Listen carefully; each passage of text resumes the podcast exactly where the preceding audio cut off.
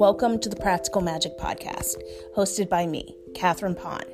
Please join me each week as I dive into a new witchy topic, along with occasionally sharing stories of growing up in the church and how breaking away from the church helped me embrace the witch I was born to be.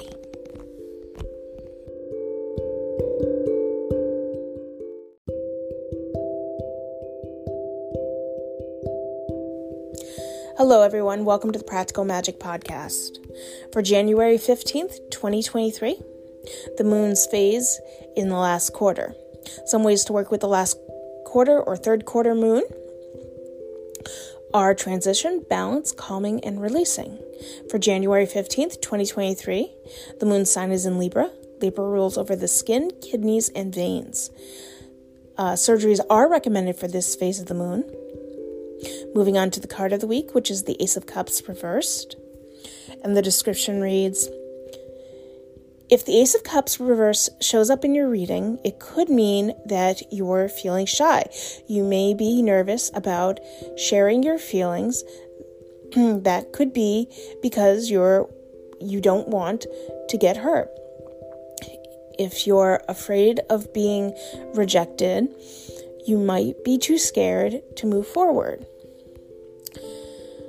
With that being said, let's get into this week's episode about spells to ease a heartbreak.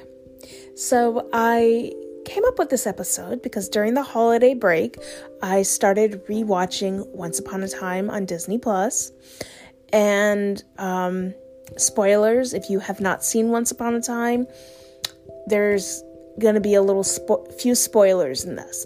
So if you want to go watch that show, I recommend you pause this episode, go watch the show. It's wonderful. I saw it when it was originally on TV, and I was mesmerized with it even back then. And then after, if you decide to do that, afterwards, come back and enjoy this episode. But with that being said, let's jump into this episode. So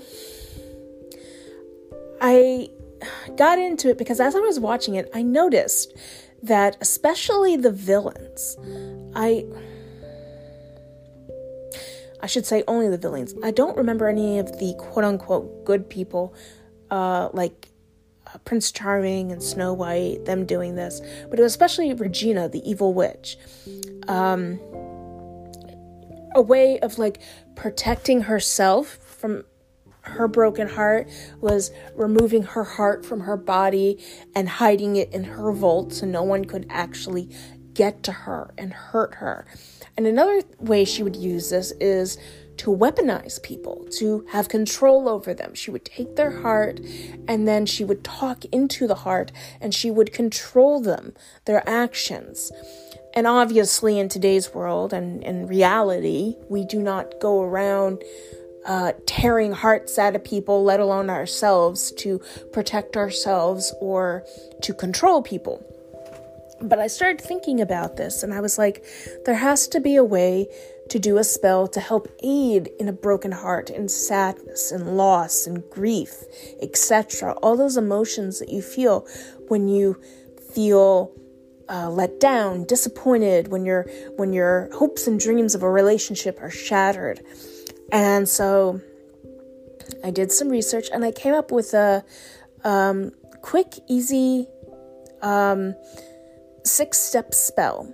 And you'll need to start out with, you'll need to make a protection circle. You can do this by surrounding yourself with salt, or you can,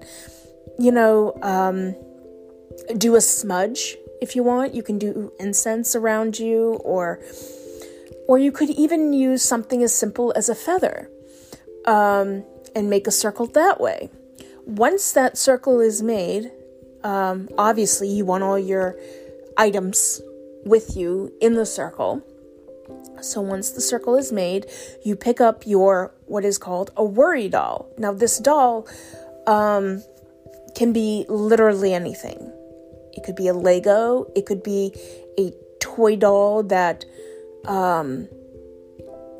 your child or niece or cousin, whoever, may doesn't play with necessarily as much anymore. It could be a doll that you kind of makeshift out of cloth and you kind of shape it into a person and then you stuff it with fabric or cotton, however you want to do it. But the important thing is that you have a doll, and then you want to talk to the doll. You want to talk all your emotions, all your sadness, grief, loneliness, anger, sorrow. You want to say it all to the doll. Once you have completed that step, then you want to either put it under your bed, particularly at the head of your bed, where your pillow and your head will lay, or you can put it under your pillow if you feel comfortable doing that. When you wake up in the morning, or at least the next day, it doesn't have to necessarily be in the morning, you take the doll and you put it somewhere where no one will find it. And you leave it there for 3 weeks to more if you feel it's necessary. At the end of your set time of the doll being put away, you pick it up, and it's recommended that you pick it up with something like tongs. Because remember, you're removing these emotions from you onto the doll, so you don't have to carry these emotions around anymore. So you don't want to physically touch the doll in chances that those emotions might revert back onto you. And while you're using an item to hold the doll, you want to destroy it. This could look like picking up the tongs and placing it in dirt and burying it.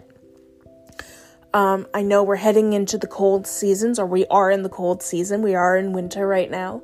So depending on where you are right now, that might not be ideal. The ground might be frozen. But you can also burn it. You can break it if it's breakable, if it's plastic, or you can snap it in half. However you see fit in destroying it, so no one can touch it and use it again.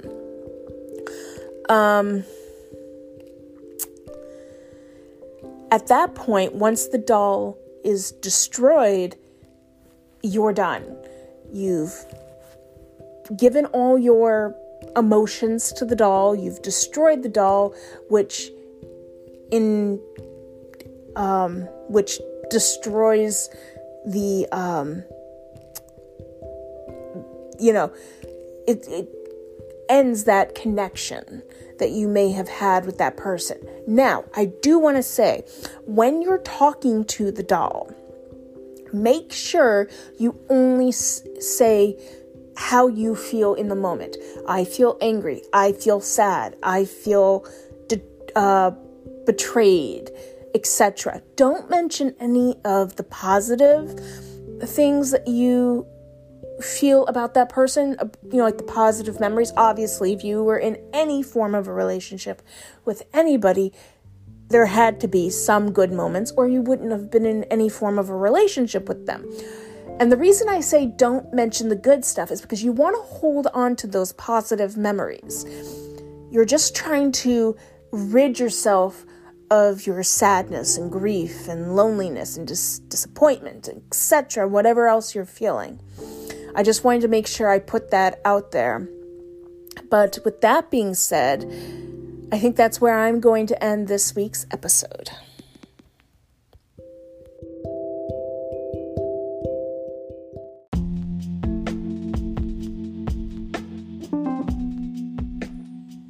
I will be back next week with a brand new episode discussing foxes and their spiritual and magical uses.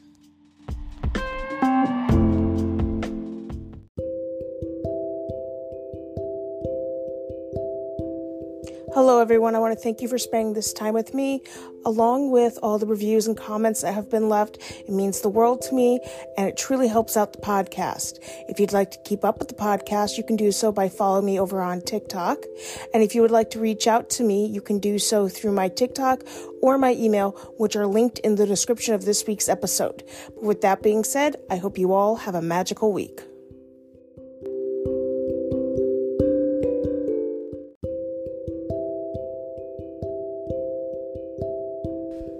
If you would like to join me in keeping the conversation going, you can do so by checking out the podcast over on Spotify, where each week there will be a question attached to the podcast, and you can leave your comment. I look forward to hear what you all have to say.